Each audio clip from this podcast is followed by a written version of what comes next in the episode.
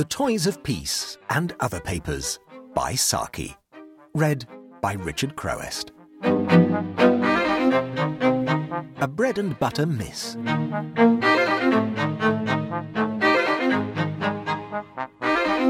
Starling Chatter and Oakhill have both dropped back in the betting, said Bertie Van Tahn, throwing the morning paper across the breakfast table.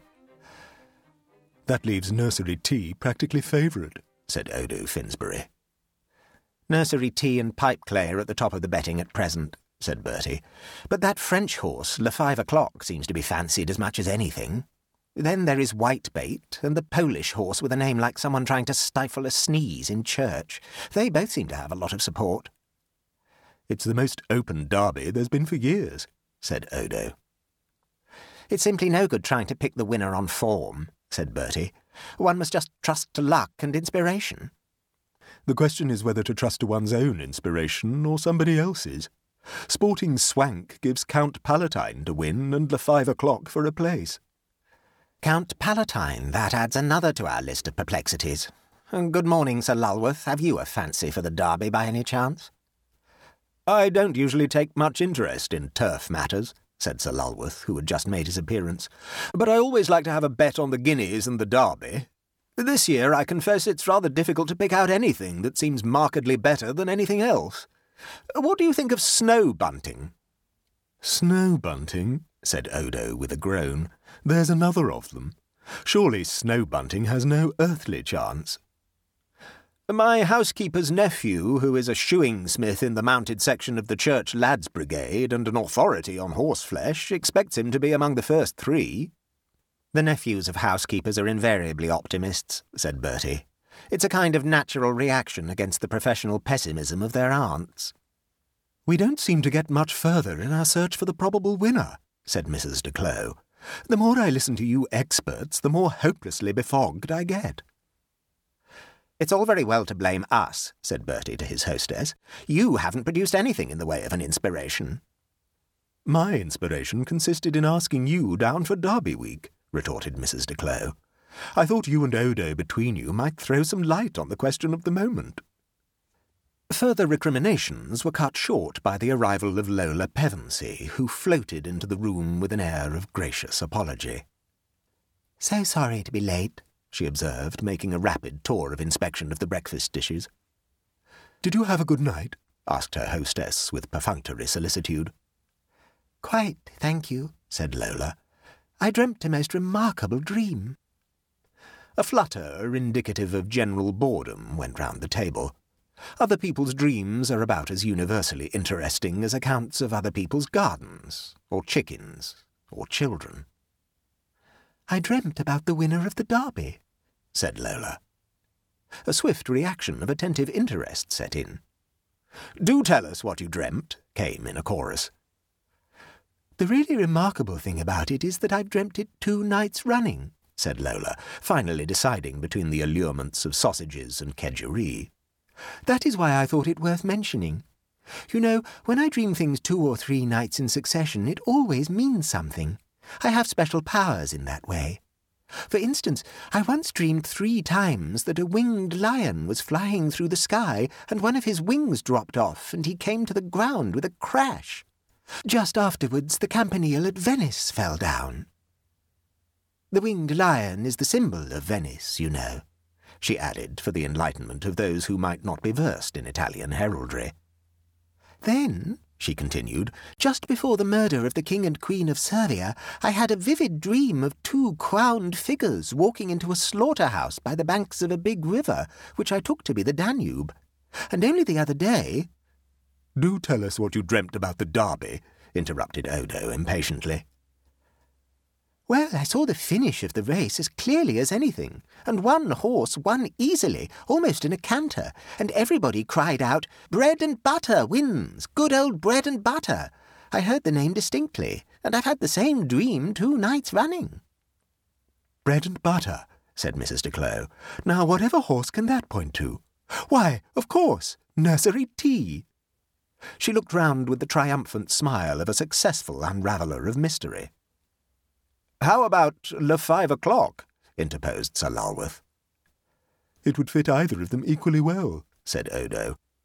Can you remember any details about the jockey's colours? That might help us. I seem to remember a glimpse of lemon sleeves or cap, but I can't be sure, said Lola after due reflection. There isn't a lemon jacket or cap in the race, said Bertie, referring to a list of starters and jockeys. Can't you remember anything about the appearance of the horse? If it were a thick-set animal, this bread and butter would typify nursery tea, and if it were thin, of course, it would mean Le Five o'clock. That seems sound enough, said Mrs. de Claux. Do think, Lola dear, whether the horse in your dream was thin or stoutly built. I can't remember that it was one or the other, said Lola. One wouldn't notice such a detail in the excitement of a finish. But this was a symbolic animal, said Sir Lulworth. If it were to typify thick or thin bread and butter, surely it ought to have been either as bulky and tubby as a Shire cart horse or as thin as a heraldic leopard. I'm afraid you are rather a careless dreamer, said Bertie resentfully. Of course, at the moment of dreaming, I thought I was witnessing a real race, not the port end of one, said Lola. Otherwise, I should have particularly noticed all helpful details. The Derby isn't run till tomorrow, said Mrs. de Claux. Do you think you are likely to have the same dream again tonight? If so, can you fix your attention on the important detail of the animal's appearance? I'm afraid I shan't sleep at all tonight, said Lola pathetically. Every fifth night I suffer from insomnia, and it's due tonight. It's most provoking, said Bertie. Of course, we can back both horses, but it would be much more satisfactory to have all our money on the winner. Can't you take a sleeping draught or something? Oak leaves soaked in warm water and put under the bed are recommended by some, said Mrs. de Claux. A glass of Benedictine with a drop of eau de cologne, said Sir Lulworth. I've tried every known remedy, said Lola with dignity. I've been a martyr to insomnia for years. But now we are being martyrs to it, said Odo sulkily. I particularly want to land a big coup over this race. I don't have insomnia for my own amusement, snapped Lola. Let us hope for the best, said Mrs. de Claux soothingly. Tonight may prove an exception to the fifth night rule.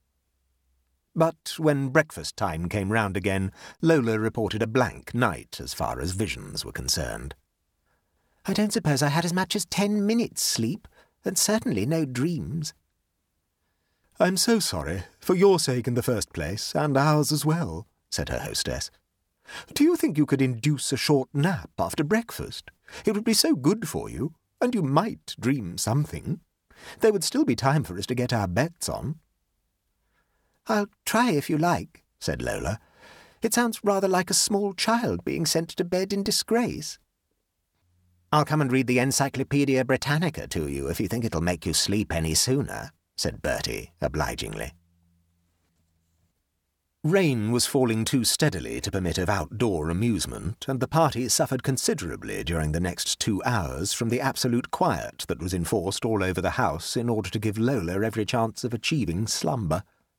Even the click of billiard balls was considered a possible factor of disturbance, and the canaries were carried down to the gardener's lodge, while the cuckoo clock in the hall was muffled under several layers of rugs. A notice, Please do not knock or ring, was posted on the front door at Bertie's suggestion, and guests and servants spoke in tragic whispers as though the dread presence of death or sickness had invaded the house. The precautions proved of no avail. Lola added a sleepless morning to a wakeful night, and the bets of the party had to be impartially divided between nursery tea and the French colt. So provoking to have to split our bets, said Mrs. de Claux, as her guests gathered in the hall later in the day, waiting for the result of the race. I did my best for you, said Lola, feeling that she was not getting her due share of gratitude. I told you what I had seen in my dreams a brown horse called Bread and Butter winning easily from all the rest. What? screamed Bertie, jumping up from his seat. A brown horse? Miserable woman, you never said a word about its being a brown horse. Didn't I? faltered Lola. I thought I told you it was a brown horse. It was certainly brown in both dreams, but I don't see what the colour has got to do with it. Nursery tea and Le Five o'clock are both chestnuts. Merciful heaven!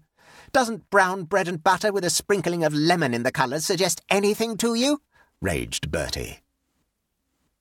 A slow, cumulative groan broke from the assembly as the meaning of his words gradually dawned on his hearers. For the second time that day, Lola retired to the seclusion of her room. She could not face the universal looks of reproach directed at her when Whitebait was announced winner at the comfortable price of 14 to 1.